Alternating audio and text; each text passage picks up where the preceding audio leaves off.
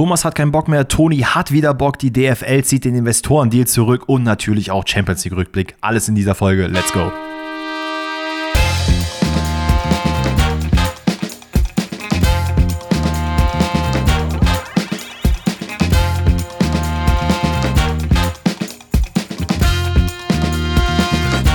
Grüezi alle miteinander und herzlich willkommen zu einer neuen Episode Pfosten rettet. Und Leute, first of all, herzlichen Glückwunsch, denn ihr und auch wir haben es geschafft. Der D F L-Investoren-Deal ist erstmal vom Tisch. Doch wir haben heute noch so viel mehr zu feiern, denn äh, nicht nur, dass es C L-Spiele gab, sondern auch Toni Kroos ist wieder back und soll den D F B retten. Thomas Tuchel wird erlöst und ist ab Sommer nicht mehr Trainer beim F C Bayern. Clemens Fritz, äh, Clemens Fritz ist, weiß ich nicht, Sportdirektor, Sportchef, Chefboss, Bosschef, Sport bei Werder Bremen, was auch immer, sucht's euch aus. Aber bevor wir mit dem Ganzen reinstarten, frage ich erstmal den Mann, der sich wahrscheinlich demnächst den F C Hollywood irgendwo hintätowieren wird, wie es ihm geht, und sage: Alex, was geht ab? So, so, du feierst also, dass Thomas Tuchel bei den Bayern nicht mehr weitermacht ab Sommer. Das finde ich äh, sehr, sehr wild. Das heißt ja für, intrinsisch... Für ihn, für ihn freue ich mich, für ihn freue ich mich. Okay, okay, weil ich wollte gerade sagen, das hieß ja intrinsisch, bist du der Meinung, dass er eigentlich ein guter Trainer ist und du lieber einen schlechteren bei Bayern hättest, weil du ja möchtest, dass Dortmund dementsprechend erfolgreich ist, aber... Ich drehe das jetzt mal nicht so um, sondern du äh, willst einfach nur, dass Thomas Tuchel glücklich ist und ein wundervolles Leben, äh, seinem wundervollen Leben frönt.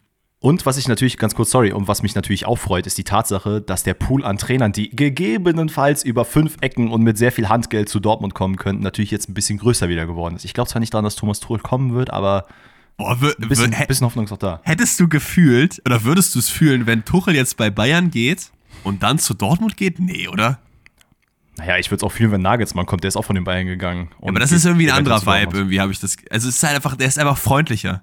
Thomas Tuchel ist halt jetzt nicht mehr der Thomas Tuchel, der er war bei Dortmund. Ich meine, gut, auch da war er nicht wirklich freundlich, aber ich habe das Gefühl, mit den Jahren ist er noch immer, immer härter und menschenfeindlicher geworden. Und das passt zu diesem Dortmunder, wir haben uns alle lieb, echte Liebe-Umfeld nicht so richtig, ne? Ja gut, wollen wir gar nicht drüber reden. Wir, wir beantworten erstmal die Frage, wie es dir geht. Mir, mir geht's wundervoll, ja. Also wenn ich dich hier sehe... Äh, dann geht mir wirklich das Herz auf. Das, das Einzige, was meine Laune so ein bisschen trübt, ist, dass die Champions League, und ich meine jetzt gar nicht nur diese Woche, sondern auch die letzte Woche, nicht jetzt wegen dem Bayern-Ergebnis, sondern generell einfach mich nicht so abgeholt hat irgendwie. Also wir haben gesagt, es gibt sehr, sehr viele geile Achtelfinalspiele, aber irgendwie hat mich keins davon so richtig gecatcht.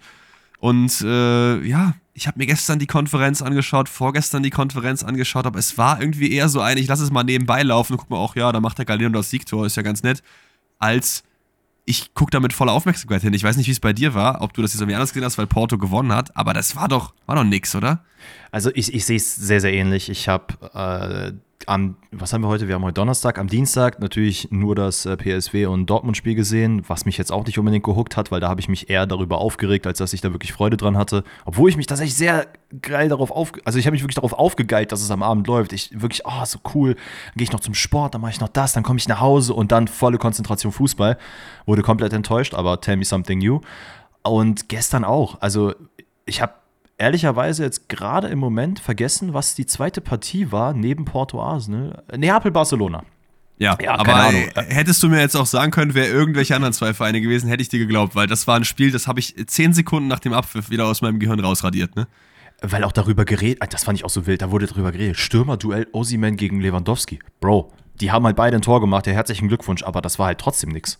Nee, das war äh, gar nichts. Robert Lewandowski ist leider nur noch ein Schatten seiner selbst, findet jetzt aber so langsam wieder so ein bisschen in die Spur rein, aber alles zu seiner Zeit. Ich würde behaupten, wir machen erstmal Inter, gehen dann auf den Donnerstag und dann Dortmund am Ende, weil das schon so den... Weil das schon das spannendste Spiel eigentlich auch war und auch den mhm. meisten Redestoff wegen dir und deiner Dortmund-Fan-Natur hat. Deswegen starten wir rein. Inter gegen Atlético. Und das war wieder Simeone-Fußball par excellence. Ne? Offensiv wirklich peinlich. Man hat, glaube ich, nicht einen Ball in den Strafraum gespielt. Zumindest nicht, wenn ich hingeguckt habe. Da war wirklich nichts. Nur hinten reingestellt. Und auf der anderen Seite, ja, also die Quote, die Marco Arnautovic braucht, bis er ein Tor erzielt, ist halt wild. Ah, ist also... Wie viele Chancen dieser Mann hat liegen lassen, und es ist kein Geheimnis, ich bin nicht so der größte Fan von ihm. Ich erinnere mich noch an die Szene bei der, was, die W M, wo er da irgendwas äh, Rassistisches gesagt hat und dann kam Alaba zu ihm und hält ihm so den Mund zu. Das, boah, war das bei der W M oder war das bei der E M davor? Das weiß ich gar nicht. Auf jeden Fall äh, seitdem äh, nicht auf meiner Liste der sympathischsten Fußballer bei mir, aber sei es drum, am Ende gewinnt Inter das Ganze eins zu null und das auch verdient. Das hätte man auch höher gewinnen können. Würdest du sagen, ja, müssen? Wahrscheinlich schon, ne? D- durchaus, durchaus. Also ich finde, die zweite Hälfte zeigt auf jeden Fall, dass Inter komplett das Heft in der Hand hatte. Wie du sagst, Atlético war gar nicht au- auf dem Platz. Die haben überhaupt nicht stattgefunden. Es gab, boah, meines Wissens nach, vielleicht ein, zwei Situationen, wo man mal ein bisschen gefährlicher aufs Tor gekommen ist. Das war einmal Morata ganz am Ende und ich glaube Lodi irgendwann von der linken Seite, wo er an den Pfosten vorbeischießt. Aber äh, ja, Inter hat sich halt eine Chance nach der anderen erspielt. Soll jetzt nicht implizieren, dass die krass gut waren, weil das war halt auch nichts Weltbewegendes, was sie da gemacht haben. Also wenn du so in die Gesichter einiger Fans geschaut hast, hast du auch gesehen, äh, was sie von dem Spiel halten. Ja, und dann am Ende belohnt sich Arnautovic in der neunundsiebzigsten Minute, weil äh, Oblak den Ball von, ich glaube, Lautaro Martinez abprallen lässt und dann ja, geht Inter verdient als Sieger. Man hätte hier eventuell in der dreizehnten Minute schon äh, ja, vielleicht einen Elfmeter rausfischen können. Ich weiß nicht, ob du die äh, Situation vor Augen hast, wo der Ball, glaube ich, von der rechten Seite reinkommt und äh, Molinas Arm in meinen Augen zumindest klar gespreizt ist, er den ja. aber noch so schnell verstecken will. Absolut, hätte man, also hätte kann man einen Elfmeter geben können. geben können. Ich würde auch fast ein äh, bisschen rüberschwenken zu müssen, weil es schon irgendwie dieses, was, jetzt, Achtung, Phrase, es sah schon aus wie eine aktive Bewegung zum Ball. Also irgendwie schon, oder? Also er zuckt ja so richtig, richtig dahin. Ähm, ich glaube, das ist natürlich nicht extra gewesen, sondern einfach ein Reflex in dem Moment, aber das ist ja egal für die Bewertung der Situation. Ja. Hätte man eigentlich geben sollen, ist im Endeffekt nicht gegeben worden. Bin jetzt mal auf deine Analyse zum Rückspiel gespannt, weil ich persönlich glaube, dass Atlético zu Hause im Wanda Metropolitano immer eine Macht eigentlich ist und die man nicht unterschätzen darf, auch wenn es jetzt im Hinspiel so, so bodenlos nach vorne war, ist das Ding noch nicht durch und deswegen hätte man sich von Interseite natürlich gewünscht, hier das ein oder andere Tor mehr mitzunehmen. Hätten sie auf jeden Fall machen sollen, dadurch wäre die Ausgangslage eine sehr viel bequemere gewesen. Ich stimme dir da echt zu und ich glaube auch Axel Witsel hat es nach dem Spiel im Interview gesagt, dass man nicht unterschätzen sollte, wie krank die Stimmung in Madrid sein kann und dass das sehr, sehr bewegend ist.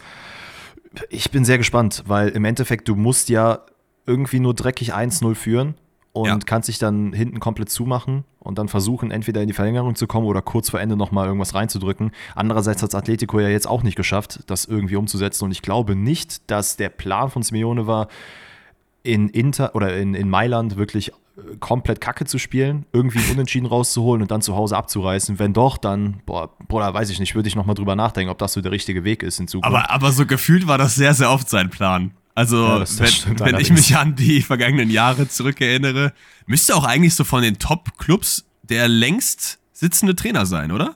Also, mir fällt jetzt kein anderer Top-Club ein, wo jemand länger im, im Sattel ist als bei Atlético. Der müsste doch locker schon nee. zehn Jahre da sein, oder? Warte mal. Simeone. Zehn Jahre weiß ich jetzt nicht, aber das ist auf jeden Fall der nächste, ja, komm, wo ich dann, jetzt gesagt habe. Dann sag hätte, mal jetzt hier, wenn du so neunmal klug bist, sag mal, hau mal raus, wie lange er da ist. Sieben. Er ist tatsächlich... Alter. dreizehn Jahre. achtundzwanzig. Hey, Junge. Ja, das ist äh, tatsächlich ziemlich lang. Aber naja, es, ja, ich glaube, wir machen das Spiel einfach zu. Ich hoffe, dass es zumindest im Rückspiel ein bisschen spannender ist, weil Atlético muss ja zumindest seine Tor machen und wird dann früher oder später aufmachen müssen. Eventuell ein kleiner Schlagabtausch, aber das war gar nichts. Und damit gehen wir, glaube ich, rüber zum Mittwoch. Wo siehst du dich? Erst Porto, dein zweiter Herzensclub, oder erst äh, Neapel, Barca? Pass auf, wir machen jetzt ein bisschen Freude, weil danach geht es nur noch bergab für mich. Deswegen, ich brauche okay. ein bisschen, bisschen Push. Ähm, ein Spiel, was ich ehrlicherweise, worauf ich mich sehr gefreut habe und wo ich ein bisschen enttäuscht wurde, weil ich echt nicht gedacht hätte, dass Arsenal so schlecht spielt. Es war, also man war zwar dominant und hatte viel Ballbesitz, aber im Endeffekt hat man sich sehr, sehr krass in Portos Hälfte irgendwie festgesetzt in der ersten Halbzeit, hat aber überhaupt keine Chancen rausgebracht. Also die wirklich klaren Chancen, die auch wirklich gefährlich wurden, waren tatsächlich dann eher auf Portos Seite. Die ist halt hinten, ja, die haben sich halt eng gestaffelt und haben halt immer wieder versucht, über die schnellen Außen dann reinzukommen. Ähm, es gab dann relativ früh im Spiel, glaube ich, oder zumindest im ersten Teil der äh, ersten Halbzeit, eine riesengroße Chance von Galeno, äh, der den erstmal an den Pfosten nagelt und dann wird der Ball so stark wieder zurück abgeprallt, dass er ihn nicht ins Tor äh, unterbringen kann, sondern dann nochmal vorbeischießt. Und äh, ja, dann ging die erste Halbzeit so null null in die Pause und man dachte sich so, hm, okay, ja, aber irgendwie sieht es schon ein bisschen nach Porto eher aus als nach Arsenal. Und auch in der zweiten Hälfte war da nicht sehr viel von Arsenal zu sehen. Ähm, eher sehr viele Fouls und viele gelbe Karten. Es gab nicht so richtig einen Spielfluss. Man hätte meinen können, dass es äh, Proteste gab, die gab es aber nicht, sondern es war einfach nur viele Fouls und viele gelbe Karten, dementsprechend viele Unterbrechungen. Und äh, ich erinnere mich da an diese eine Situation, wo es nochmal richtig gefährlich wurde. Das war Pepes äh, Durchbruch auf der rechten Seite, also nicht vierzigjähriger Pepe, sondern der andere, ähm, der sich an ha- bei Havertz durchsetzt und dann Evan Nilsson in der Mitte bedienen will, geht auch nicht rein. Ja, aber was am Ende passiert ist, das ist halt einfach, also Leute, tut mir mal einen Gefallen, wenn ihr das Spiel nicht gesehen habt, weil ihr gesagt habt, ey, nee, fand ich uninteressant und die Highlights haben mich auch nicht so gehuckt, dann tut mir bitte nach dieser Folge einen Gefallen und geht mal auf den YouTube, äh, geht auch mal auf YouTube und tippt einfach mal ein Galenos Tor gegen äh, Arsenal. Und ich glaube, es ist von The Zone gewesen. Also wie das Stadion ausrastet, das ist der absolute Wahnsinn. Ich glaube, ich habe mir das heute locker zehnmal in Folge angeguckt, weil ich einfach pure Gänsehaut bekommen habe. Das ist mir gestern am Fernseher gar nicht so rübergekommen, aber heute nochmal, wow, wunderschön. Es ist ein ähm, langer Abschlag, glaube ich, von Arsenal. Äh, Raya, Raya beim Tor, ja. Langer Abschlag, der dann irgendwie nach hinten losgeht. Und Arsenal, das hat Henri, glaube ich, auch äh, in der Nachspielanalyse gesagt, ist so quasi eine Rückwärtsbewegung und das ist halt der Tod, wenn du jemanden in der gegnerischen, im gegnerischen Team hast, der schlenzen kann. Und Galeno kann schlenzen und man muss Raya hier vielleicht so ein bisschen in die Verantwortung nehmen. Ähm, war vielleicht ein bisschen falsch positioniert, bin ich mal gleich gespannt, was du dazu sagst. Ja, nagelt ihn dann rein in der, ich glaube, neunzigsten plus vier, also wirklich, ich glaube, es war die vorletzte Aktion und dann geht das Spiel zu Ende und das Stadion bebt einfach. Fand ich ein sehr, sehr schöner Moment. Ich muss ehrlich gesagt sagen, ich habe nicht so richtig verstanden, warum sich Arsenal in diesen letzten äh, fünf Minuten des Spiels, also nach der neunzigsten dann, so auf diesen Schlagabtausch eingelassen hat, der da äh, dann abgestanden äh, ist. Weil du hast halt gemerkt, jedes Mal, wenn Porto den Ball dann wieder zurückerobert hat, das Stadion geht voll mit und die zehren richtig mhm. von dieser Energie.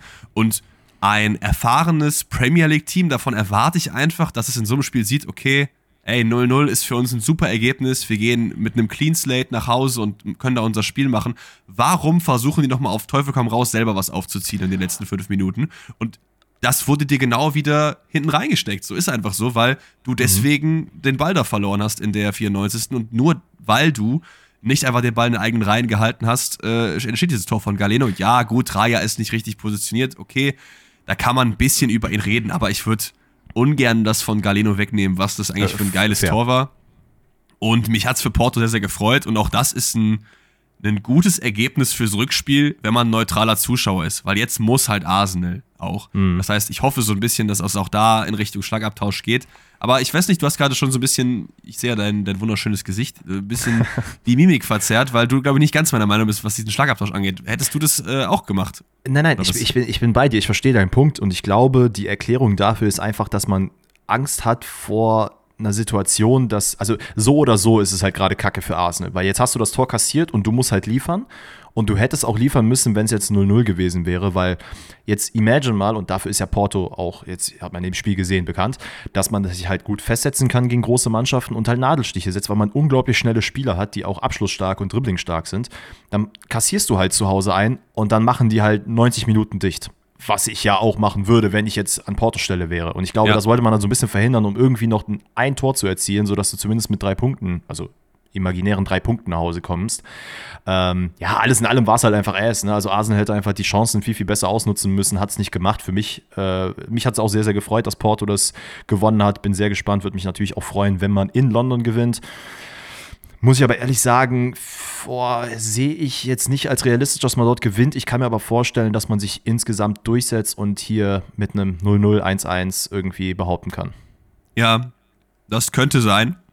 Ich glaube, dass sich Arsenal wird diese Delle, die jetzt dieses Spiel äh, darstellt, schon irgendwie mitnehmen können und in was Positives umwandeln. Ich würde behaupten, man gewinnt also zwei null, drei eins, irgendwie so ein Ergebnis. Es wird aber hoffentlich ein spannendes Spiel. Mhm. Äh, ja, generell, bitte. Bitte bei Gott, ne? Ich möchte, dass die Rückrundenspiele einfach besser werden als die Hinrundenspiele. Weil wenn ich das jemandem zeige, der keinen Bock hat, also der sich nicht mit Fußball beschäftigt, dann wird der auch nicht gehuckt. Weil das war nicht Champions League Magic, das war Champions League Boring. Ja, und ich rede hier nicht, ich, ich möchte hier nicht irgendwie vier Ergebnisse sehen oder so. Ne? Ich möchte einfach nur spannende Spiele sehen, aber teilweise wurde sich da der Ball hin und her geschoben. Arsenal hatte wirklich gar keine Ahnung, was sie machen sollen gegen Porto, die dann tief stehen. Klar, die haben auch die Erfahrung mit Pepe und so, aber war nicht geil.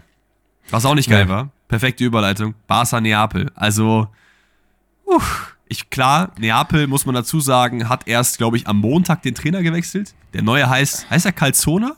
Ich glaube ja, ne? Geiler Name. Ist, glaube ich, gleichzeitig Trainer bei Serbien, meine ich. Ach, echt? Serbien?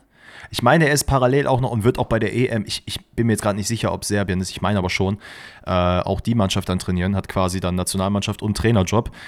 Äh, ja, wild, ne? Ist jetzt, glaube ich, auch der zweite Trainer diese Saison, wenn ich mich jetzt nicht komplett irre. Müsste sogar der dritte sein, oder? Haben wir nicht, äh Stimmt, man hat zweimal den Trainer gewechselt, also ist es der dritte. Ja, ja, richtig. Ja, ja. Ähm, also von daher verstehe ich, dass Neapel da jetzt nicht gegen eins der besten Teams Europas, sollte man eigentlich meinen, in Barcelona, da jetzt irgendwie den perfekten Plan und drei null gewinnt. Mhm. Aber es war nach vorne bis zum eins eins in der fünfundsiebzigsten einfach extrem wenig. Ich glaube, das eins eins, was dann fällt, war der erste Schuss aufs Tor. Und das gegen ein Barcelona, was jetzt auch nicht super gut gespielt hat. Robert Lewandowski über lange Zeiten im Spiel komplett abgemeldet. Wenn was ging, ging was über Lamine Yamal und das heißt schon einiges. Hast du diese wilde Überleitung von dem The Zone-Kommentator gehört, wo er irgendwie meinte, ja, hier in Porto spielt Pepe und ich gebe jetzt mal rüber zum Spiel, ja, so. Da läuft jemand rum, der, als Pepe sein erstes Champions-League-Spiel gemacht hat, nicht mal in der Planung war. Das, das, war, so, das war zehn von zehn, das war wirklich das geil. Das war wirklich eine zehn von zehn Überleitung. Aber ja, über ihn ging halt viel. Ah, ansonsten schwieriges Spiel irgendwie für mich zu beschreiben.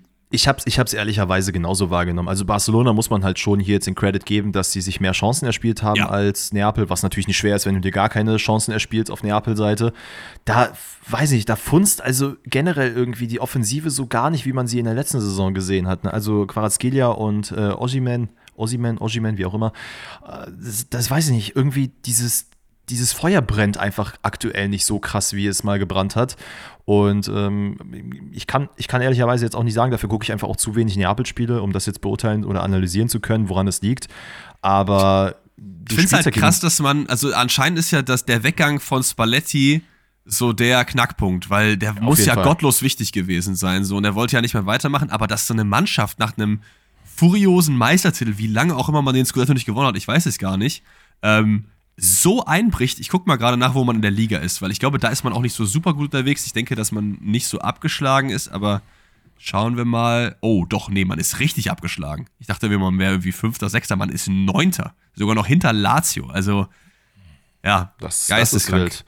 Aber ja, alles in allem, ähm, ja, mal ein ganz gutes Spiel gemacht, aber es ist halt wirklich bezeichnend, wenn, hast du es gerade ja auch gesagt, wenn man mit einem, was ist er, sechzehn, siebzehn, siebzehn, sechzehn Komma fünf.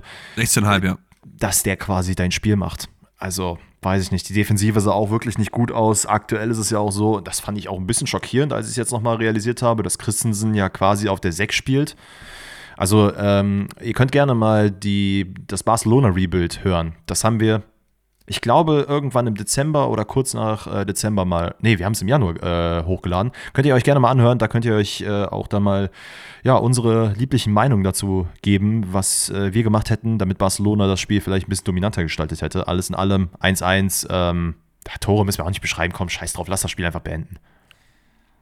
Ah komm, nee, die Tore ganz kurz, oder? Ja komm, dann mach. Also, äh, generell so ein kleines Theme war, dass Neapel einfach die Ketten nicht zusammenhält. Also die Viererkette und die Mittelfeldkette, da war teilweise so eine gottlos große Lücke und das ist auch in der neunundfünfzigsten so. Da gibt es einfach einen Steckpass von Pedri auf den guten Robert und der macht das dann ganz nett. Und dann habe ich es gerade eben schon gesagt, Erstschuss auf Tor, äh, fünfundsiebzigste von Neapel ist direkt drin, Anguissa leitet das ein und da muss man einfach mal sagen, das macht Osimhen sehr, sehr gut gegen Inigo Martinez, aber ein richtiger Stamm-I V, der lässt sich da auch nicht wegdrücken. Und so äh, fällt dann das eins eins. Und dann gehen wir zum nächsten Misery in dieser Champions League Rückspielphase. P S V gegen Borussia Dortmund und auch das von Dortmund nicht gut. Gar nicht gut. Nee, das, das war absolut, ja, wirklich eine absolute Nullnummer. Und wir werden über den äh, Elfmeter, würde ich sagen, reden wir am Ende. Ja. Ähm, erstmal zum Spiel an sich. P S V macht es sehr, sehr stark, ist ja auch, äh, glaube ich, nach wie vor in dieser Saison zu Hause ungeschlagen und hat auch in der äh, Eredivisie, glaube ich, bisher nur zwei Spiele unentschieden gespielt und ansonsten mhm. alles gewonnen. Also ist wirklich eine Macht aktuell. Klar, dann hieß es immer, ja, aber es ist ja nur die Niederlande, aber muss ja halt trotzdem erstmal diese Leistung bringen gegen ja auch sehr, sehr starke Mannschaften innerhalb ich, der Liga. Ich, ich finde, das ist auch immer so ein, so ein dummes Argument, weil als dieser, dieser Fall zwischen irgendwie einer siebten, sechsten, achten besten Liga in Europa zu einer Top fünf Liga ist nicht so groß. Also ich finde, wenn du jetzt Porto nimmst zum Beispiel oder auch P S V und packst in die Premier League, dann steigen die ja nicht ab. Also das ist zumindest meine Meinung. Die werden dann so Zehnter oder so, aber es ist ja trotzdem ein super gutes europäisches Team. Ich, verste- ich finde immer, viele Leute sagen dann immer, ach ja, komm, was die wollen, die spielen ja nur in, weiß ich nicht, Österreich, äh, Portugal, Niederlande, aber nee. Es ist ja auch dahingehend Quatsch, also wenn ich mir jetzt die Kreisliga-Mannschaft angucke, die hier alles dominiert, dann sage ich auch nicht, es ist ja nur die Kreisliga oder, weiß ich nicht, Bezirksliga, wenn ihr wollt.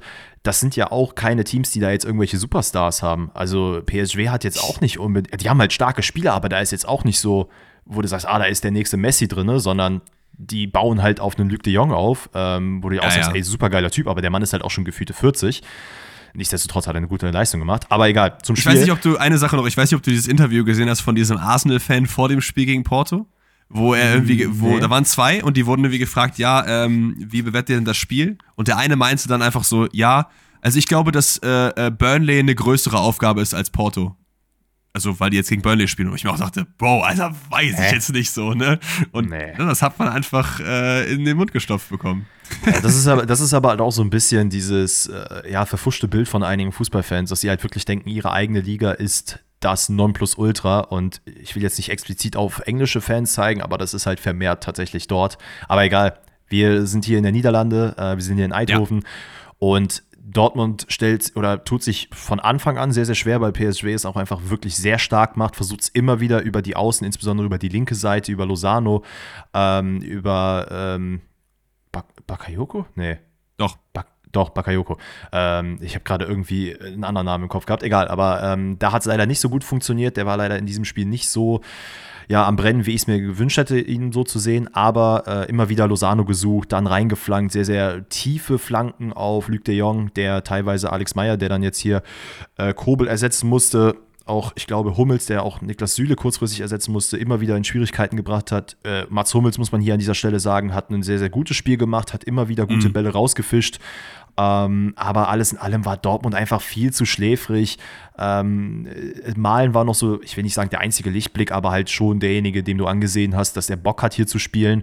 Ähm, man geht ja auch in der vierundzwanzigsten Minute in Führung. Da nutzt man so ein bisschen mal die Schnelligkeit und auch einfach das, was ich in der, während der Bundesliga ja auch schon sage. Spiel einfach mal direkte ba- äh, Bälle. Also spiel einen Ball rüber, dann direkte Passspiel. Und du siehst ja, dadurch kommen die Erfolge. Und ich habe das Gefühl, Dortmund realisiert nicht, dass diese Situation zu Erfolgen führen kann. Und äh, ja. hier ist es halt, wie gesagt, drei, vier Passstationen mit Direktpass. Ähm, ich glaube, Emre Can gewinnt den Ball, legt ihn dann rüber auf Sabitzer. Und dann äh, am Ende ist es der auf der rechten Seite Daniel Mahlen, der den Ball dann, äh, oder beziehungsweise zwei Spieler auf sich zieht, aufs Tor zuläuft und ich glaube, Serginho Dest ist es, der dann am Ende noch so ein bisschen unglücklich abfälscht, aber im Endeffekt geht der Ball dann äh, sehr, sehr nice unter die Latte und damit führt Dortmund und das war's aber auch. Ähm, wie gesagt, auf P S V-Seite Tillmann kam, oder Tillmann? T- Tillmann oder Tillmann? Tillmann, Tillmann, ja. Tillmann. Ist ja von den Bayern, meine ich, sogar ausgeliehen, oder? Oder ist er ja. äh, gar nicht mehr da? Nee, okay. Der war ausgeliehen an die Rangers, hat das da ganz gut gemacht. Das war der, der, ja, genau, genau. weißt du noch, wo der da den einen umgetreten hat und dann lag der am Boden, dass der war ins Tor gelaufen und das, das Tor gemacht. Ach so, ja, ja, ja. Das, das war auch Tillmann.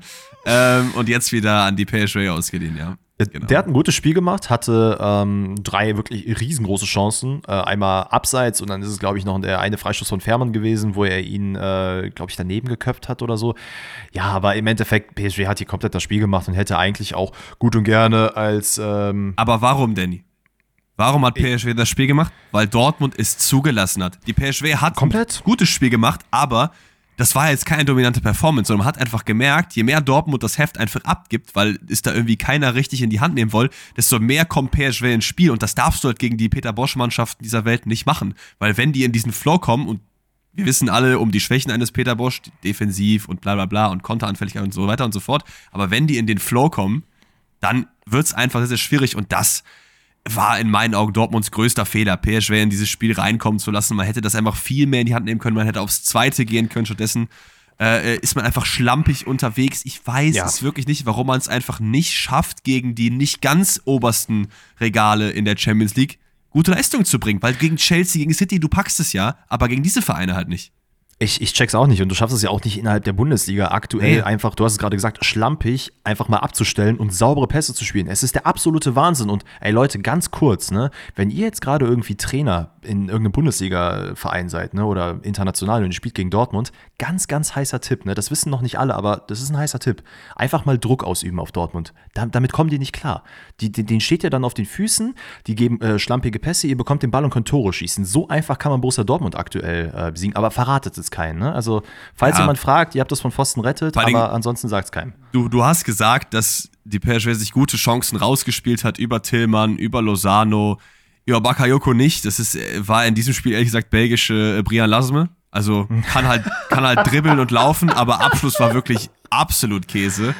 Äh, aber das, oh, wenn da jemand steht, der besseren Abschluss hat, dann verlierst du hier drei null oder so. Das darf nicht sein. Insbesondere in dem Spiel, wo auch ein Ian Martzen nicht gut gespielt hat, muss man sagen, ein Jadon Sancho auch gar nicht äh, ja. funktioniert hat. Also die linke Seite hat, war wirklich nicht stark, und alles in allem, ja, also wie gesagt, Umschaltspiel hat nicht funktioniert. Teilweise hast du versucht, gemeinsam anzulaufen, was aber nicht funktioniert hat, weil nur Füllkrug es vorne probiert hat und alle anderen nur so schludrig dahinterhergelaufen sind. Man... Ich meine, wie oft müssen wir das noch predigen? Es, äh, in meinen Augen ist es einfach kein klar oder gibt es kein klares System, wie man agieren soll in gewissen Situationen. Man hat eher mhm. das Gefühl, Leute, macht einfach mal. Äh, am Ende stehen wir vor der Kurve, klatschen und dann passt das schon. Aber beim nächsten Spiel gehen wir ein bisschen früher, dann spielen wir zu Hause, da ist die Stimmung gut, und da spielen wir genauso scheiße, aber da ist wenigstens die Stimmung gut. So, so habe ich manchmal das Gefühl. Und auch, ey, guck mal, es ist ja auch bezeichnend. Klar, ein eins eins Ergebnis ist gut für, für Dortmund, um damit nach Hause zu gehen. Aber dass du am Ende, ich glaube in der siebenundsechzigsten Minute, einen äh, Wolf einsetzt für einen Jadon Sancho, der dann die rechte Flügelseite äh, beackern soll, äh, wo ich mich frage, der, du hast einen Jamie Bynoe-Gittens auf der Bank. Wieso versuchst du jetzt, ihn nicht einzusetzen? Also das habe ich halt wirklich nicht verstanden. Du, du, du setzt ihn nicht mal auf die Rechtsverteidigerposition, sondern er soll als rechter Flügel agieren mit leichten defensiveren Tendenzen, okay. Aber Bro, versuch doch hier jetzt nochmal irgendwas aufzureißen, und das macht, das macht mich halt ein bisschen traurig, wenn ich sowas mitgebe. Äh, War so, auch nicht verletzt oder so, ne? Also nee, dass er wieder angeschlagen. Hm.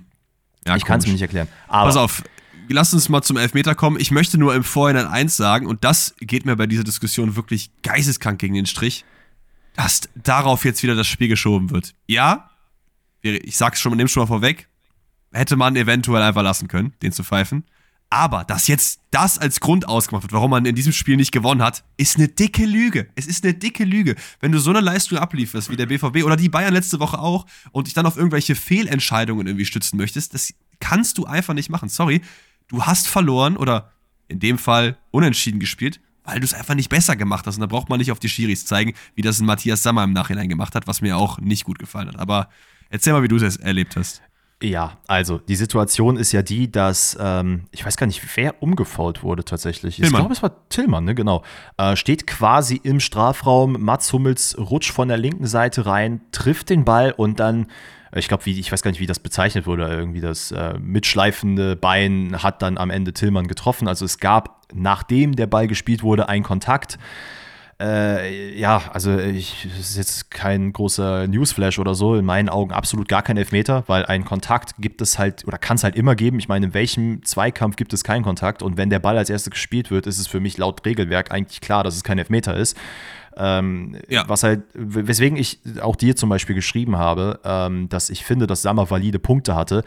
Wie er darüber redet, Schiedsrichteransetzung oder so, das, das ist kompletter Quatsch, das brauche ich nicht. Und auch das jetzt alles darauf zu schieben, dass äh, Dortmund verloren hat wegen diesem Elfmeter. Wäre der Elfmeter nicht gefallen, äh, hätte man wahrscheinlich am Ende so oder so ein Ding noch reinbekommen, weil es einfach P S G gut gemacht hat und Dortmund kacke. Das muss man halt sich einfach ehrlich eingestehen. Aber was ich äh, richtig finde, was er gesagt hat, ist, dass ich, äh, oder dass es einfach immer wieder Gründe dafür geben muss, warum es nicht so gepfiffen, ne, beziehungsweise warum es so gepfiffen wurde. Und dass man darüber zehn Minuten diskutieren muss, dass man sagt, ja, eventuell, wenn man da eine Regelbuch, Paragraph einundzwanzig, Absatz B sich anschaut, dann könnte es so ausgelegt werden. Das ist ja Quatsch, das ist ja überhaupt nicht die Sache. fünfundneunzig Prozent dieses Elf- oder dieses Zweikampfs sagt, sagen alle, ey, fünfundneunzig Prozent, das ist einfach safe ein Foul. Äh, das ist safe kein Foul, sorry. Mhm. Ich verstehe einfach nicht, warum der V A R da nicht eingreift, beziehungsweise dann sagt, ja, nee, es ist ja keine klare Fehlentscheidung. Ja, doch ist es, weil er einfach nur den Ball spielt und danach den äh, Mann trifft. Und es ist ja auch nicht so, dass er ihm jetzt blutgrätschenmäßig irgendwie auf die, äh, mit genau. den Stollen in den Knöchel reingegangen ist. Genau, weil ich muss ehrlich gesagt sagen, im Vorhinein, ich, ich war mir sicher, dass es ein Elfmeter, auch wenn er vorher den Ball spielt, mhm. weil wenn du den Ball spielst, ist es in meinen Augen nicht immer ein Kriterium dafür, dass es kein Foul ist. Weil du kannst den Ball spielen und dann mit offener Sohle in den Gegner rein und dann ist es trotzdem irgendwie eine gelbe oder auch manchmal eine rote Karte. Das ist so, das haben wir öfter gesehen, es kommt auf den Impact an, die Situation, bla bla bla. Und ich habe im ersten Moment gedacht, deswegen, wir haben auch einige geschrieben und ich meinte so, ey Leute, ja, okay, ich verstehe, warum Diskussion, aber für mich ist das ein Elfmeter, weil ich einfach dachte, er trifft ihn mit dem ausgestreckten Bein. Weißt du, mhm. wie ich meine? Ja, ja. Also ich dachte, er trifft ihn mit den Stollen an der Oberseite seines Fußes und dann hätte ich es verstanden, warum es ein Elfmeter ist, weil er trotzdem mit offener Sohle auf den Fuß geht. Aber jetzt im Nachhinein dann zu sagen, er zieht irgendwie das Bein nach, dann kann ich ja gar keine Grätsche mehr machen, weil egal welche Grätsche ich mache und ich den Ball irgendwie wegsemmele, der Gegner fällt ja danach immer über meine Beine drüber. Immer. Also deswegen, ne, dass ihr mich nicht falsch versteht, weil ich habe mit einigen geschrieben und vielleicht dachten noch einige, dass ich ziemlich lost bin, weil ich mich nicht richtig ausgehend habe, aber ich dachte einfach, dass es nicht wegen diesem Nachziehbein ein Elfmeter sein sollte, sondern wegen dem Impact vorher. Schau Wenn mal. du dir das aber genau anschaust, siehst du, es gibt da eigentlich gar keinen Impact, weil er, glaube ich, über den Fuß mit dem Fuß kommt, oder? Selbst, selbst wenn er ihn dort treffen sollte, dann wäre es eine minimale Berührung. Also mhm. und Tillmann ist ja auch aufgesprungen, weil er hinten am Bein getroffen wurde, nicht vorne. So, das zeigt ja dann auch ja. nochmal, und das sieht ja der Videobeweis oder der V A R eigentlich dann auch, wo es den Kontakt gibt.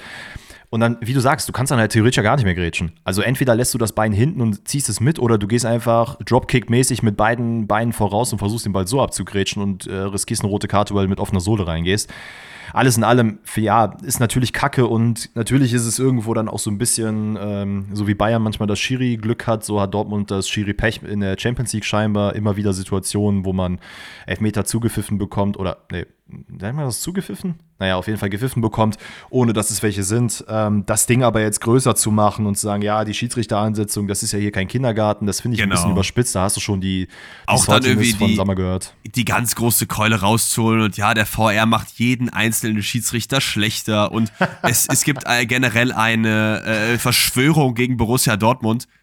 Sobald du sowas rausholst, gehen meine Ohren halt zu und ich möchte nicht mehr zuhören, weil ja, es ist der Fall, dass es mehrere Situationen gegen Dortmund gab, die alles keine Elfmeter waren, auch in der Bundesliga oder so, aber dann so diese, dieses über allem wabernde Karma rauszuholen und ja, und das ist alles, alles verschwört sich gegen Dortmund, damit holst du mich überhaupt nicht. Ich hab's, es ist einfach unlucky, genauso wird's in zehn Jahren dann fünf Situationen geben, die dann wieder für Dortmund sind, nur gerade ist halt einfach keine geile Phase. Aber mich, ich hätte mich einfach so ein bisschen gewünscht, Mats Hummels in allen Ehren. Und ich verstehe, nach so einem Spiel ist das super schwierig. Du hast da neunzig Minuten alles gegeben und du bist einfach nur frustriert, dass am Ende du nur einen Punkt holst oder äh, nur das Unentschieden wegen dieser Entscheidung. Aber ich hätte mir einfach gewünscht, dass man das so, in, so hinein auch bewertet, dass man sagt, yo, war eine klare Fehlentscheidung, aber wir müssen uns selber an die eigene Nase packen. Und das hat mir so ein bisschen gefehlt. Das, das, das stimmt, das stimmt. Ich glaube, was, wo man hier so ein bisschen eine Lanze für Mats Hummels brechen muss, ist halt, dass er dann noch von der Seite, ich weiß gar nicht, wer der Schiedsrichter-Experte da war, äh, ja auch noch dann gesagt bekommen hat, ja, wenn man es so auslegt. Und das macht dich dann einfach fuchsig, wenn du eigentlich der klaren Überzeugung bist und auch in meinen Augen die richtige Antwort hast, dass es keiner ist. Und du kriegst dann noch von der Seite, ja, eventuell. Und das macht dich einfach nur noch wütender, weil du denkst, ja, ja. Alter, wirklich, das ja. ist ja nicht mal irgendwie ein guter Grund, weswegen das jetzt gepfiffen wurde. Wie gesagt, ich werde mich jetzt auch nicht hierhin stellen und Mats Hummels anzählen. Ich habe ja auch gerade gesagt, es ist was ganz anderes, ob wir zwei Hyopies jetzt hier in unserem Wohnzimmer sitzen und uns diese Szene zweihundert Mal angucken können und danach sagen, ja, das war so und so. Oder du hast halt gerade neunzig Minuten gespielt und es ist auch noch gegen dich passiert und du bist einfach ultra frustriert. Das sind zwei verschiedene Paar Schuhe und deswegen ich, äh, will ich ihn dann nicht anzählen. Eine Sache, dann können wir das Spiel auch beenden. Was ich lustig fand, war ähm, in der Situation, als Mats Hummels gesagt hat, ja, der V A R macht, äh, macht die Schiedsrichter schlechter, ist in meinem Kopf dieses Meme von Leonardo DiCaprio von äh, Wolf of Wall Street gekommen, wo er auf ja. seiner Couch sitzt und dann einfach so schnipst und äh, bäh, bäh, bäh. Genau so habe ich, hab ich nämlich da gesessen und dachte mir so, Alter, Alter, das habe ich doch gesagt, das habe ich auch gesagt, Mats Hummels. Und da habe ich gedacht, also, Alter, irgendwo ist doch die Verbundenheit zu diesem Mann da. Junge, ähm, Junge. Aber ja, was sagen wir ah, zum Rückspiel? Wie siehst du es? Doppel weiterkommen. Daumen ich weiterkommen, weil ich bin nämlich auch im Stadion. Oh, okay. Das ist, ein, das ist ein gutes Omen. Nee, es ist eigentlich ein schlechtes Omen. Es ist ein richtig, richtiges Scheiß-Omen. Weil immer, wenn du äh, irgendwelche Spiele guckst, dann laufen sie nicht gut. Zumindest mit mir. Ich hoffe. Nicht im Stadion. Im Stadion laufen sie immer gut. Ja, warte, bis ich mir ein Ticket hole, über irgendwelche Ecken kriege ich noch ein Ticket und dann bin ich auch da und dann gucken wir das Spiel quasi zusammen und dann wird's wieder Arsch. Hä, hey, A C Mailand war doch in Ordnung. Ja, es war, stimmt, es war von Dortmund okay, ja. Ja, das stimmt. Du.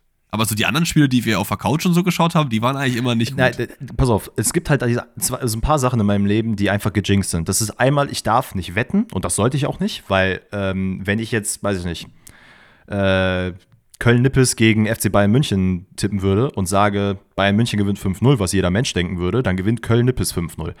Deswegen, das ist gejinxt. Was auch noch gejinxt ist, ist, dass ich einfach zu Hause keine Spiele von Dortmund mir anschauen kann, weil in der Regel gehen die dann einfach wirklich in die Hose. Wenn ich im Stadion bin, bisher, ohne das zu jinxen, tui, tui, tui, und dreimal auf den Holzklopf, äh, auf Holz geklopft, dann gehen sie gut aus. Und darauf okay. äh, beruhige ich mich ein bisschen. Ja, ich, ich glaube einfach, dass man zu Hause vor der gelben Wand äh, irgendwie doch noch zu Hochleistungen angetrieben wird. Und Dortmund hat ja auch gezeigt in der Champions League gegen äh, Superteams mit dem Rücken zur Wand, dass man äh, gute Leistungen abrufen kann. Und ich möchte einfach Dortmund eine Runde weitersehen. Ganz ehrlich, wenn es nicht so kommt, dann hat sich das aber auch äh, Eindhoven verdient in meinen Augen, weil das Spiel hat man gut, gut gestaltet. Ich glaube, Rückspiel kommt Dortmund weiter. Das wollen wir doch hoffen. So, wann machen wir denn jetzt auf? Machen wir jetzt Investoren-Thema auf oder machen wir jetzt Thomas Tuchel auf? Weil das sind ja noch die zwei großen Blöcke, die wir jetzt hier haben.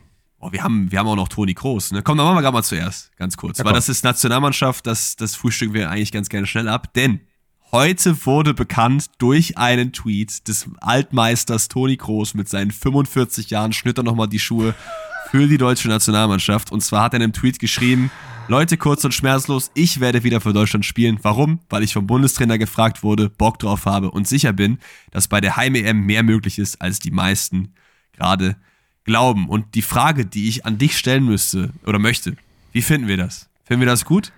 Ich musste im ersten Moment so ein bisschen an Sandro Wagner denken, weil sowas wäre eigentlich von ihm gekommen, dass er einfach irgendwo sagt, ja Leute, kurz und schmerzlos, ich bin wieder dabei.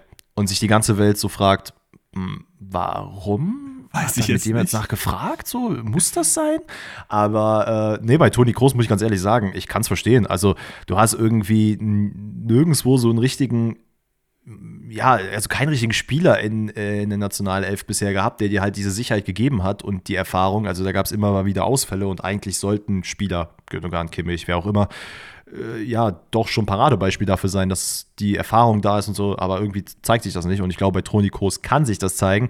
Ey, und ganz ehrlich, wieso nicht? Der hatte einfach keinen Bock auf Hansi Flick, der hatte keinen Bock auf Joachim Löw, das ist doch in Ordnung. Wenn der cool mit Julian Nagelsmann ist und der gesagt hat so, Bro, Toni, du weißt doch, wir haben damals im Sandkasten und so weiter und so fort, wir haben gemeinsam unter Deutschland-Bettwäsche geschlafen. Lass doch einmal zusammen, Hand in Hand, einfach E M in Berlin, wir äh, halten den Pokal in die Höhe, lass das mal machen. Und der dann sagt, ja, ja mein Gott, dann mach doch. Es ist, es ist eine sehr, sehr geile Storyline. Ich habe nur so ein bisschen Angst davor, in welche Richtung es ausschlägt. Weil wir wissen alle, dass Toni Kroos eigentlich der, ich glaube, er ist ja auch einfach auf dem Papier der erfolgreichste deutsche Spieler aller Zeiten. Mhm. Und vor allen Dingen ist er aber auch einer der besten deutschen Spieler aller Zeiten, was aber in Deutschland nicht so richtig gewürdigt wird. Und das ist jetzt eine Chance, dass diese, Le- diese Legacy, die er ja schon hat, auch auf dieses Level in der Öffentlichkeit zu heben. Es ist aber auch eine Chance, sie noch weiter nach unten zu treten, wenn das Findest jetzt in die Hose du? geht. Ja, auf jeden Fall. Wenn, wenn Toni Kroos jetzt kommt, jedes Spiel macht und man wieder in der Gruppenphase ausscheidet, das, das, das wird auch, das, da wird man zwanzig achtzehn rausholen, zwanzig sechzehn, zweitausend, wann war denn das? einundzwanzig war die E M, ne? Die auch nicht gut war, was weiß ich. ich. Ich glaube, kurz und knapp, dass es auch schlechter werden kann, aber die Upside vielleicht ein bisschen höher ist. Ich, ich bin mir da nicht ganz sicher. Also ich muss ganz ehrlich sagen, ich glaube, das juckt den überhaupt nicht. Also selbst wenn der jetzt eine Kack-E M spielt, ja, ja, ja, dann nein. fliegt er halt wieder zurück nach Spanien, ruht Klar. sich da auf seinen zwanzig Champions-League-Titeln aus und zeigt den Mittelfinger nach Deutschland und sagt, ja, pff, von nein, mir nein. aus, beschwert euch doch. Ihn juckt es nicht. Aber ich hätte einfach persönlich ganz gerne, dass die Wahrnehmung eines Toni Kroos in Deutschland ein bisschen größer ist. Weil ich finde, die ist halt viel zu klein dafür, was er geleistet hat. So. Na, natürlich, natürlich. Aber ich denke mir halt, dass bei allen anderen Spielern auch. Also wenn ich also über so einen Kimmich nachdenke oder so, wie ja. da teilweise drauf gebasht wird, das würde ich mir bei vielen Spielern wünschen. Ähm, und ey, die Story wäre natürlich super, wenn Toni Kroos jetzt zurückkommt und äh, am Ende Deutschland sehr... Also es reicht ja, dass man aus der Gruppenphase rauskommt. Das ist ja schon ein Erfolg. Muss man ja ehrlich sich mal eingestehen. Ne? Also klar wäre es natürlich schöner, weiter darüber hinaus äh, nach vorne zu gehen, aber äh, im Vergleich zu den ganzen anderen Turnieren wäre ja schon ein Weiterkommen in der Gruppenphase schon nicht verkehrt. Ja, absolut. Ich schaue mir gerade nochmal die äh, Gruppen an. Also es ist jetzt nicht die einfachste Gruppe, aber es ist auch nicht die schwierigste Gruppe. Ich glaube, es ist halt einfach eine Gruppe mit, mit Überraschungspotenzial. Man spielt gegen Schottland, Ungarn und die Schweiz, für diejenigen, die es vergessen haben. Das sollte man eigentlich schon rauskommen. Weißt du zufällig, ob das ein vorausgelostes Turnier ist oder nicht? Also ob man quasi schon jetzt weiß, dass man gegen zweiten Gruppe B dann spielt oder ersten Gruppe B oder ob das dann im Nachhinein ausgelost wird? Oh, das, das weiß ich tatsächlich gar nicht, weil das entscheidet sich doch auch noch. Nee, wobei, das kannst du ja auch schon vorher entscheiden. Der beste Gruppendritte spielt dann gegen den und den. Ähm, ja, genau. Warte mal, E M-Spielplan. Das müsste dann doch irgendwo stehen, oder nicht? Ähm, ich ich weiß es nicht. Nach, wann und wo wie gespielt wird, ja, von mir aus. Also, also auf der Website steht to be determined, das heißt, es ist wahrscheinlich ein Aus, wird wahrscheinlich ausgelost, oder? Äh, Obwohl, es macht eigentlich keinen Sinn. Normalerweise hast du eigentlich im, immer im Vorhinein äh, angezeigt, wer wo spielt. Naja, ist ja auch jetzt nicht so wichtig, ich finde es jetzt hier nicht. Könnt ihr uns ja auch mal gerne per D M auf Instagram schreiben, falls ihr da genaueres wisst. So oder so, Toni Kroos ist ein weiteres Asset für die Nationalmannschaft und ich glaube, er bringt halt einfach Fähigkeiten, die sonst keiner hat, nämlich diese wilde internationale Erfahrung. Ähm, und äh, ganz kurz, ich glaube, ja? es ist tatsächlich schon vorher bekannt. Mhm. Ja, muss aber eigentlich. Der, der Spielplan ist so undurchsichtig gerade. Oh, Lidl ist Sponsor, schön. Ähm, Lidl. Das wollte ich jetzt. Und Alipay, wild. Ähm, ja gut, aber äh, wir werden ja noch mal gesondert darüber reden, wenn am Ende der VfB Stuttgart komplett nominiert wird und Toni Kroos dann da drin seinen Platz findet, dann äh, gewinnt Deutschland auch die E M. Das sollte ja eigentlich keine Frage sein. Oh, was geht ab, wenn Deutschland wirklich die E M gewinnt? Ne? Das wäre so geisteskrank. War, Also da, das ist das, was abgehen würde, statt dass du jetzt darauf eingehst, dass Stuttgart einfach komplett nominiert wird? Ja, fände ich geil. Also wer, wer, wen, würdest du, wen würdest du sagen, der hat's nicht verdient? Also wir haben, wen haben wir in Deutschland in Stuttgart? Anton, Wa- Wagnumann, habe ich auch schon öfter gesehen, dass den als Call gibt auf Rechtsverteidiger. Wunder, Führig, Mittelstädt. Ja, Karasor, was ist der? Das weiß ich gar nicht. Ist der nicht, ist der Türke? Bin mir eigentlich relativ sicher, dass der Deutsch ist. Wir Geboren in Essen.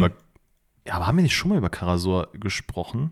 Ja, aber also, um fair zu sein, ich würde jetzt nicht Karasor mitnehmen, ne? Aber Führig auf jeden Fall. Naja, komm, wir lassen das, das E M-Thema mal ruhen, bis äh, wirklich äh, alles auf E M deutet und wir dann äh, genauere Aufstellung machen werden, wen wir da wo sehen und wen eben nicht. Machen Toni Kroos zu und gehen wieder zurück zur Bundesliga. Da haben wir natürlich noch das Thema Investoren und Thema Thomas Tuchel. Komm, Investoren, so ein bisschen B W L quasi. Frühstücken wir mal jetzt ab, oder? Ein bisschen B W L. Ähm, ja, das, ist ja, ja. das ist ja dein Spezialgebiet. Das ist ja, du bist ja unser B W L-Experte. Ja, komm, dann äh, B W L-Experte Dennis Schmitz äh, sagt jetzt mal ein, zwei Wörter dazu. Also, ähm, der Investorendeal ist erstmal vom Tisch. Das äh, liegt zu einem daran, dass einfach viele Investoren jetzt schon abgesprungen sind und es quasi nur noch einen gegeben hat, der auch schon sehr kontrovers ist. Dazu komme ich aber gleich. Ähm, aber scheinbar hat sich die D F L zusammengesetzt in einer außerordentlichen Sitzung, ähm, hat darüber gesprochen und hat sich darauf geeinigt, ey, wir haben keinen Bock mehr auf Tennisbälle, wir wollen jetzt demnächst nicht auch noch Matchbox-Autos irgendwo sehen, äh, wir lassen das Ganze, das macht keinen Sinn. So. Also das ist erstmal, Dennis, aber, aber der Protest bringt doch eigentlich normalerweise gar nichts, oder? Also warum macht oh, man das denn überhaupt? Stimmt, Gas, boah, hast du recht, Alter. Ey, da hat ja jeder Experte eigentlich echt Blödsinn geredet. Und scheinbar, um mal hier jetzt Nimm kurz das, Marcel, Freddy Bobic, ja. Und Marcel Reif, der sich einfach, Junge, ganz kurz, ne? Das muss ich mal loswerden. Das habe ich heute zufällig in meiner Timeline auf YouTube gesehen, dass er sich, äh, ich glaube, irgendwann letzte Woche dazu geäußert hat. Komplett fehlinterpretiert, weil irgendwie scheinbar jeder, der gerade pro Investorendeal ist, einfach denkt, dass die Ultras die einzigen Menschen sind, die gegen Investoren sind. So, ich bin jetzt auch kein Ultra und trotzdem bin ich dagegen und sitze auch im Stadion und singe scheiß D F L.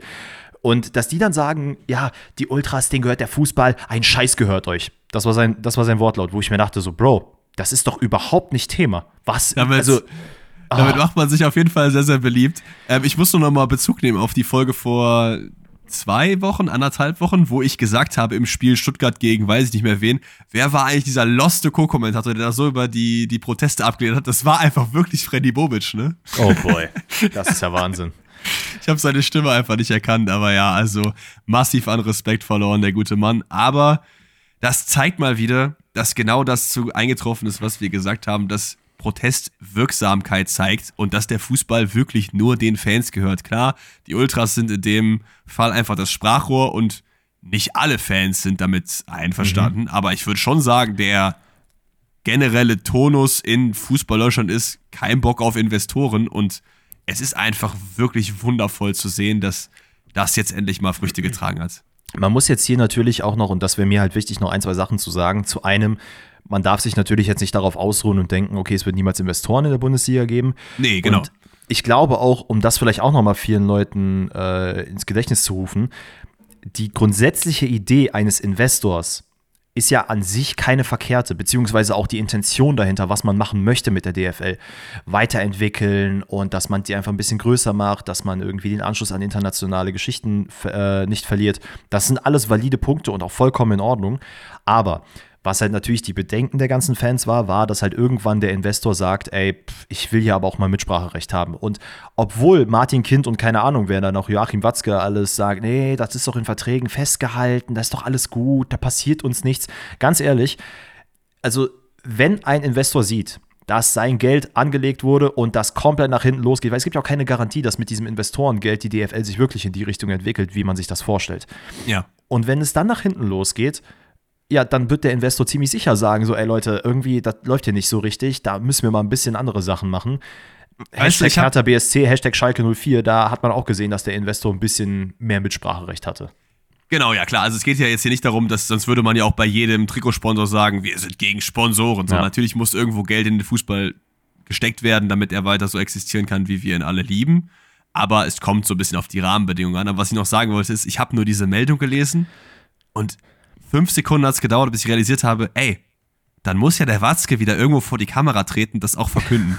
Und da habe ja. ich nach diesem Clip gesucht und ich habe ihn mir angeguckt und ich hatte so ein dickes Grinsen im Gesicht, weil ich immer dachte, du kleiner Hund, Alter, dass du jetzt Was? da stehst und dass du diese Entscheidung jetzt verkünden musst und wir genau wissen, wie es in dir gerade aussieht, das gibt mir so viel Joy. Das, das Schlimme an dieser ganzen Geschichte ist, dass ich glaube, ich, ich glaube, die Leute, die dort oben entschieden haben, realisieren gar nicht, was der Fehler der ganzen Geschichte war.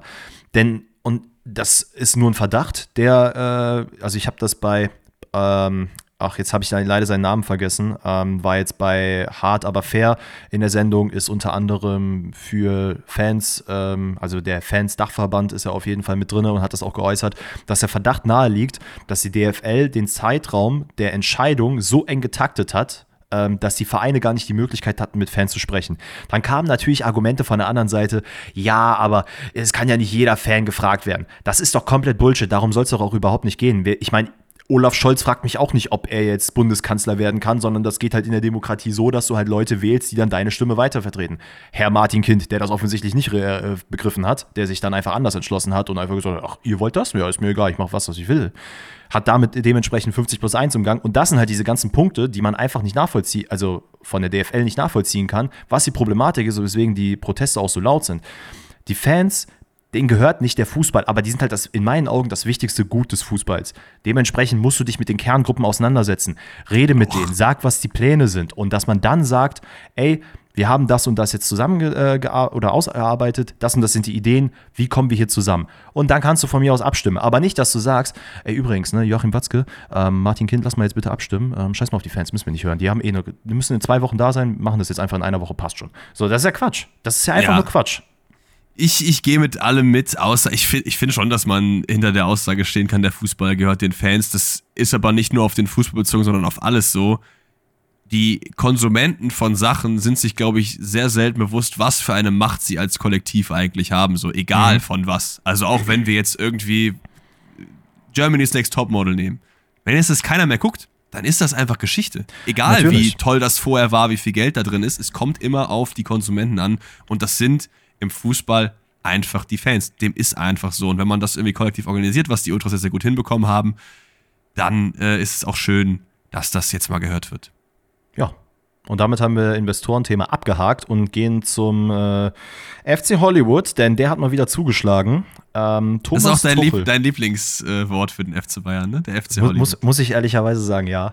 Ähm, denn Thomas Tuchel hat sich, oder hat sich nicht getrennt, aber F C Bayern und Thomas Tuchel haben sich zusammengesetzt und angeblich in sehr, sehr schönen und äh, positiven Gesprächen, wie auch immer die bei einer quasi Kündigung oder einem Rausschmiss erfolgen sollen, darauf geeinigt, dass man sich im Sommer oder dass man im Sommer getrennte Wege geht. Und Uli Hoeneß kam rein und hat einfach gesagt, ey, entweder Allmann oder kein Mann. Äh, jetzt wird die Frage gestellt, welcher deutsche Trainer könnte als nächstes sein? Junge, ich habe gelesen, Joachim Xabi Löw soll Alonso. kommen. Junge, ich habe Joachim Löw gelesen. Ich bin von allen Wolken gefallen. Warum? Kurze Frage, wenn du wählen musst, ne? Ja. Joachim Löw oder Bruno Labbadia? Wow, das ist eine schwere Frage. Aber ich fände es irgendwie. Wie, wie, ganz ehrlich, wie geil wäre die Storyline? Ist jetzt natürlich für Dortmund irgendwie ein bisschen schwierig, aber Bruno Labbadia übernimmt im Sommer und die werden einfach Champions League-Sieger mit dem.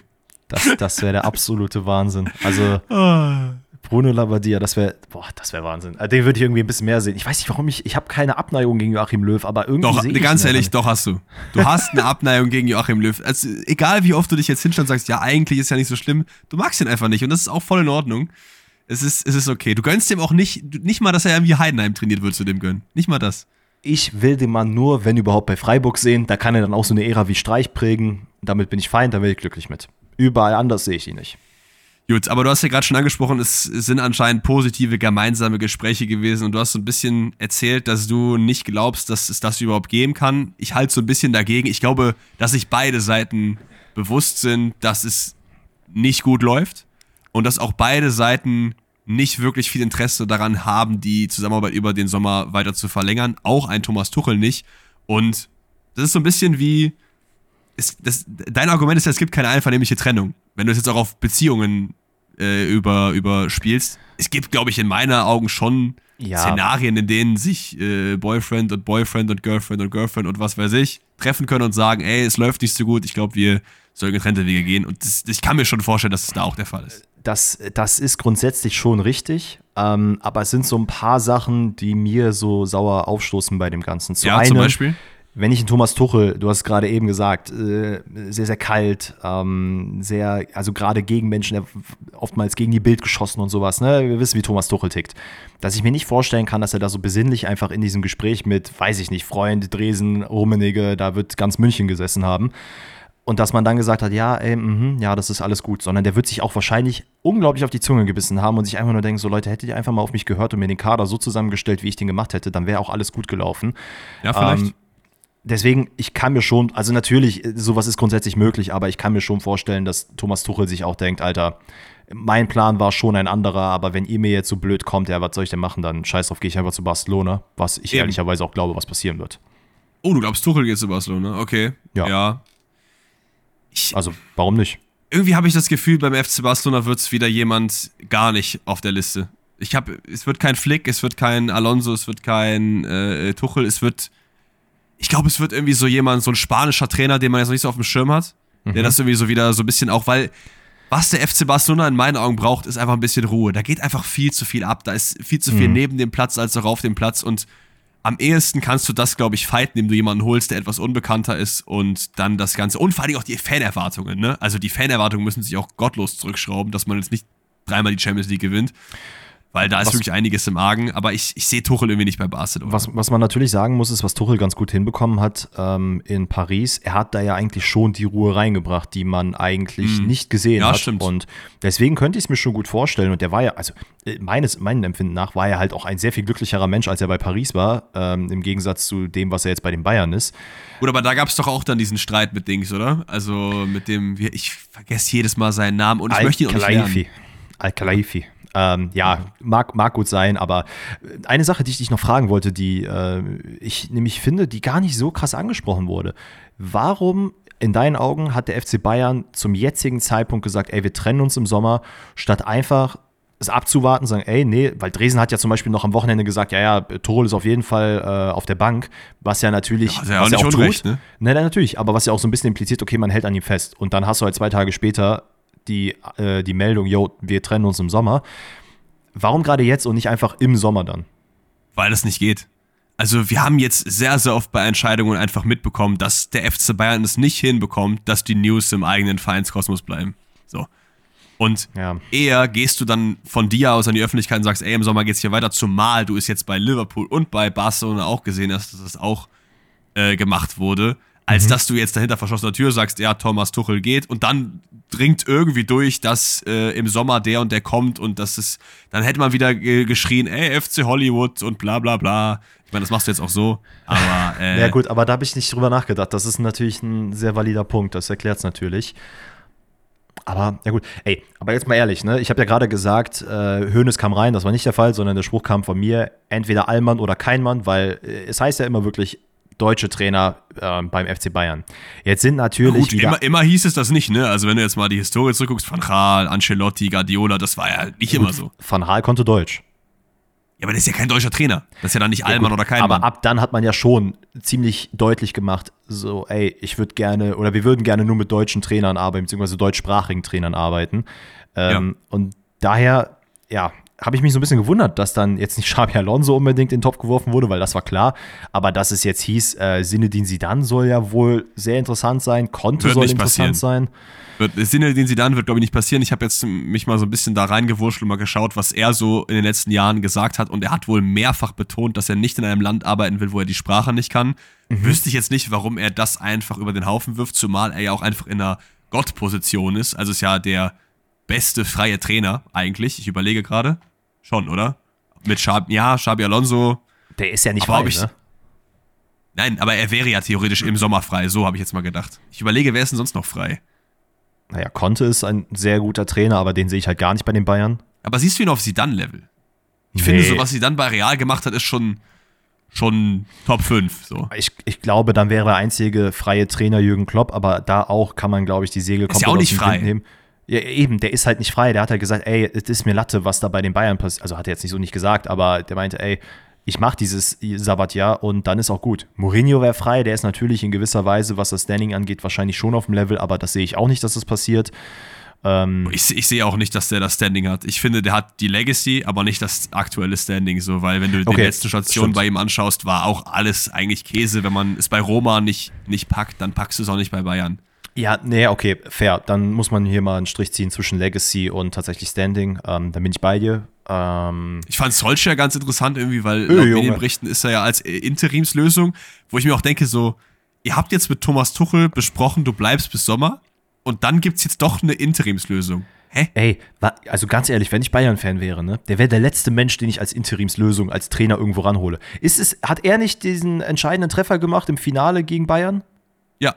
Ja, ja, am Arsch, Alter, den würde ich doch niemals als äh, Interimstrainer also ich glaube, reinholen. Ich, ich glaube, einen der beiden, oder? Mensch, nee, hat er nicht äh, sogar beide gemacht? Das weiß ich nicht.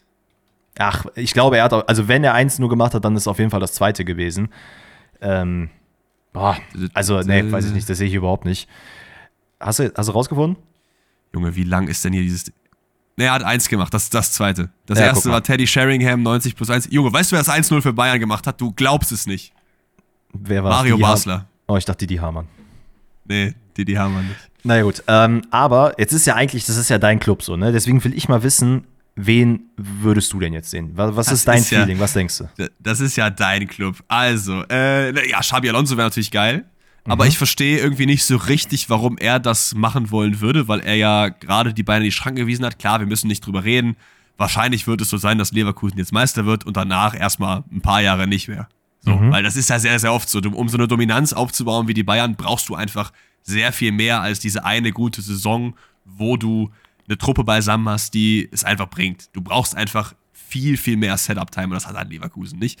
Ähm, deswegen ist Bayern immer noch der größere Club, auf jeden Fall. Aber ich würde zur aktuellen Situation viel eher Liverpool machen. Viel, viel, viel eher, weil man da einfach irgendwie einen sehr viel geileres Zepter in die Hand bekommt. So, du hast jemanden, der da eine krasse Legacy gebildet hat in Klopp, der jetzt langsam geht und klar, es sind auch große Fußstapfen, die man tritt, aber wenn ich Xabi Alonso wäre, würde ich eher nach Liverpool gehen als nach Bayern. So. Wenn ich mir aussuchen würde, würde ich sagen Xabi Alonso. Ich fand auch Hoeneß sehr, sehr interessant, einfach weil ich es erstmal ultra geil finde, dass jemand, der Hoeneß heißt, auf der Bank sitzen würde. Ich kann mir aber da vorstellen, dass der Schritt ein kleines bisschen zu groß ist. Auf der anderen mhm. Seite, was wäre ein besserer Schritt für Hoeneß? Weil Stuttgart ist ja auch schon relativ gut, wenn du jetzt vom Champions League-Team dahin wechselst. Weißt du, was ich meine? Also da gibt es irgendwie nicht mehr so einen krassen Zwischenschritt. Naja, der Zwischenschritt wäre halt, dass er das nochmal proved auf internationaler Ebene. Ne? Das hat er ja. halt bisher noch gar nicht gemacht. Ähm, das stimmt. Meines Wissens nach war er auch nicht mit Hoffenheim irgendwo international unterwegs. Nee. Aber es, also deswegen, ähm, es wäre halt natürlich krass ges- zu sehen, die Entwicklung, wie derjenige oder er derjenige ist, der quasi Stuttgart aus dem Abstiegskampf in Champions League geführt hat, in der Champions League. Also wenn er jetzt nicht so abschneidet wie Union Berlin, sondern man sagt, ey, man hat hier eine starke Gruppe gehabt, man ist aber zum Beispiel als Gruppendritter irgendwie nochmal in die Euroleague gegangen, dann ist das ja schon ein sehr, sehr großer Erfolg für den Club und ich glaube auch für den Trainer. Und dementsprechend glaube ich, wäre das für, wenn ich persönlich entscheiden würde oder ihnen einen Rat geben würde, dann hätte ich gesagt, ey, mach Stuttgart lieber, weil tu dir das mit den Bayern nicht an. Weil ich habe das Gefühl, dann hast du wieder so einen jungen Trainer wie mit Julian Nagelsmann, wo du sagst, ja, ey, der hat es ja schon so hier und da ein bisschen gezeigt. Und Julian Nagelsmann zu dem Zeitpunkt ja sogar deutlich mehr, als es ähm, äh, Sebastian Hoeneß gemacht hat. Ich glaube, du verbr- kannst ihn sehr, sehr schnell verbrennen. Ja, voll. Aber auf der anderen Seite ist es, glaube ich, sehr, sehr schwierig, wenn du die das Motto jetzt anwendest, was du gesagt hast, Allmann oder Keinmann. Wen willst du sonst holen? Es ist ja sonst niemand ready. Also Klopp geht nicht, haben wir gerade schon gesagt. Hoeneß haben wir drüber geredet. Dann haben wir die, die äh, Bruno Labbadias dieser Nation, will auch keiner sehen. Wen gibt's denn sonst noch? Es gibt doch sonst keinen anderen deutschen ja, ja. Trainer, oder? Sorry, aber äh, Jupp Heynckes habe ich irgendwo mal gesehen, oh nein, dass er aufgeschnappt wurde. Oh nein. Wo ich mir dachte, also Jupp Heynckes, ich weiß nicht, wie intensiv er im Internet unterwegs ist, aber sagen wir mal, der hat Instagram. Der guckt sich, der hat sky sport punkt de hat er abonniert, der guckt rein und sieht, ah, okay, krass, ne, Tuchel wurde entlassen. Junge, das Erste, was ich gemacht hätte, wäre, mein Handy zu nehmen und einfach in irgendeinen See werfen. Kabel abschneiden von meinem Telefon, Internet ausschalten und erstmal für ein halbes Jahr komplett abkappen von der Welt, weil ich glaube, Uli Hoeneß wird den komplett terrorisieren. Der ruft den an, der schickt den Brieftauben, der versucht den irgendwie zu erreichen. Ja. ja. Das wäre das wär Wahnsinn, wenn das wirklich irgendwie in Frage kommt. Der Mann ist über siebzig, lass den Mann endlich in Ruhe, wirklich. Mir, mir ist gerade noch ein deutscher Trainer eingefallen, der es auf jeden Fall auch machen könnte. Ist auch noch relativ jung, natürlich ist es ein bisschen risky, weil so der Punkteschnitt jetzt nicht so super geil ist, aber er hat auf jeden Fall internationale Erfahrung, äh, schon mehreren Ligen trainiert. Florian Kohfeldt. Ja. Oh, Junge. Der hat einfach einen Punkteschnitt von null Komma sieben bei Eupen in der oh, belgischen ja. Liga. Junge, Alter, ja. How? Ey, eine Sache aber nochmal, um nochmal zu den realistischen Lösungen zu kommen. Wobei, ey, pff, das ist eine Beleidigung gegen Kohfeldt, sorry. Ne? Also ist absolut re- realistisch, dass das passieren könnte. Ähm, genauso wie Alter, die äh, haben Bialek geliehen von Wolfsburg, krass. Ah. Genauso realistisch wie übrigens auch, dass Edin Terzic im Sommer den äh, B V B verlässt und dann Trainer von Bayern wird. Junge, das wäre eine Geschichte. Aber egal. Nee, ähm, oh noch, nein, oh nein, nicht der arme Edin, bitte nicht. Weißt du, der soll so ein Verein unternehmen, der nicht so krass auf dem Radar ist. Irgendwie soll der zu Stuttgart gehen von mir aus. Warum nicht? Ja, wir werden sehen. Es geht ja jetzt nicht um Edin Terzic, sondern um äh, Bayern München und der ja. Nachfolger. Äh, meine zwei Worte zu Xabi Alonso. Ich glaube, es macht für ihn natürlich irgendwo Sinn, ähm, entweder bei Bayern, Real oder Liverpool zu landen. Ich persönlich aus dem Bauch heraus hätte auch gesagt, nimm halt Liverpool, weil du bist halt an sich schon so eine große Clublegende. Ähm, du bist einer der sehr, sehr wenigen Personen, die Klopps Nachfolger sein können und dir verzeiht auch jeder, wenn du jetzt die ersten zwei Jahre nicht wieder D C L holst, sondern erst wieder was aufbauen musst. Ich glaube, dass da diesen Credit hat er, da hat er so ein bisschen diesen Papi-Bonus, den haben halt in meinen Augen zumindest, wenn ich das jetzt so durchgehe, nicht wirklich viele andere. Und Steven Gerrard ja. wird halt niemals äh, aus Saudi-Arabien nach Liverpool kommen, weil warum sollte Liverpool das tun? Ähm, das ist halt auch das Ding, ne? Bayern hat deutlich mehr Optionen in meinen Augen, als das Liverpool hat. Für, für einen guten Fit. Ja, das, das auf jeden Fall. Das auf jeden Fall. Das ist gar keine Frage. Ich habe äh, vorhin mal geschaut, äh, wo war es denn? Hier bei transfermarkt punkt de, schaut an die Jungs und Mädels dort, die haben ein paar Leute aufgelistet, also Jürgen Klopp, nein, Hansi Flick, nein, Joachim Löw, nein, Ö, Junge, Jupp Heynckes, nein, Sebastian Hoeneß haben wir ja gerade schon besprochen, äh, José Mourinho haben wir auch mehr oder weniger schon besprochen, sehen wir auch beide nicht, Antonio Conte, äh, könnte ich mir ehrlicherweise ein bisschen realistischer vorstellen, als Zidane, ja. weil ich glaube, schon, schon. Man sagt uns schon so, wir gehen so ein bisschen diesen Ancelotti-Weg, wo man sagt, ja, okay, der, der hat ja schon auf internationaler Ebene bewiesen, was er kann, ist ja auch mit Inter Meister geworden. Das ist er gewesen, ne? Ist er mit ja. Inter Meister geworden? Ich glaube ja. Ich meine ja. Ja gut, äh, boah, das will ich mir jetzt gerade prüfen, weil ich habe ansonsten Angst, dass die Leute zu Hause gerade aufschreien oder die Leute, die oh. uns im Auto hören. Ah, er hat auf jeden Fall, was hat er gewonnen? Komm, sag an. Nee, jetzt mit Juve. Doch, mit Inter einundzwanzig ist er Meister geworden. Dann haben wir doch richtig gelegen. Xabi Alonso, das Ding ist, das habe ich nämlich, äh, ich weiß gar nicht, wo ich das aufgeschnappt habe. Ich glaube, Florian Plettenberg hat das gesagt, der ja sehr, sehr eng zu den Bayern connected ist. Wenn der F C Bayern nicht jetzt schon eine Lösung parat hätte, dann hätten die wahrscheinlich dieses, diese Aussage mit Tuchel und dass er am Sommer geht, nicht getätigt. Ich glaube, da liegt, da ist was dran. Es würde mir sehr wehtun, wenn Xabi Alonso Bayern-Trainer wird im, im Sommer. Weil ich glaube nämlich auch, dass dann dieses ganze Leverkusen-Thema, das ist ein bisschen One-Hit-Wonder. Ich glaube nicht, dass das was Nachhaltiges ist, sondern da nee, werden Spieler weggekauft nicht. Und so und das ja. wird nächste Saison nicht mehr so stattfinden.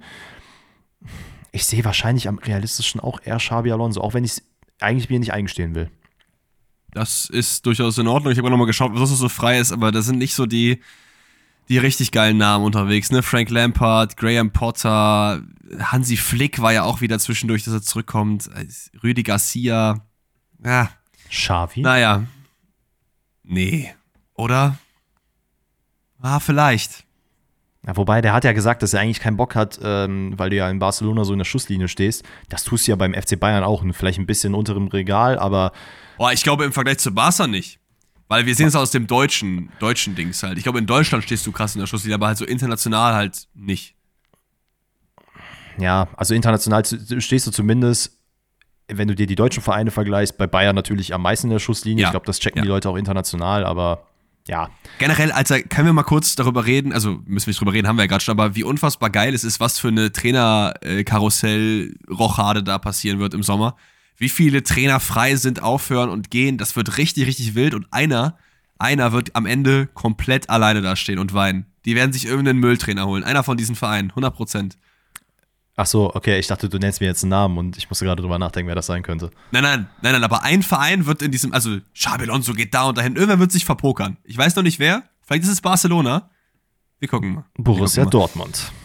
Ja, ich fände es aber auch ganz geil, wenn wir das an euch weitergeben, die Frage. Und zwar, äh, welcher Trainer am liebsten eurer Meinung nach äh, im Sommer auf der Bank sitzt beim F C Bayern? Haben wir das schon mal gemacht? Nee, haben wir nicht, ne? Nee, haben wir nicht, wir haben nur gefragt, ähm, wegen Tuchel, ob er entlassen werden ja. sollte oder nicht. Aber dann ganz kurz wichtig nur fragen, sollen wir das die Leute oder die Zuhörerinnen und Zuhörer in einem Q und A wirklich fragen oder in so einer Umfrage?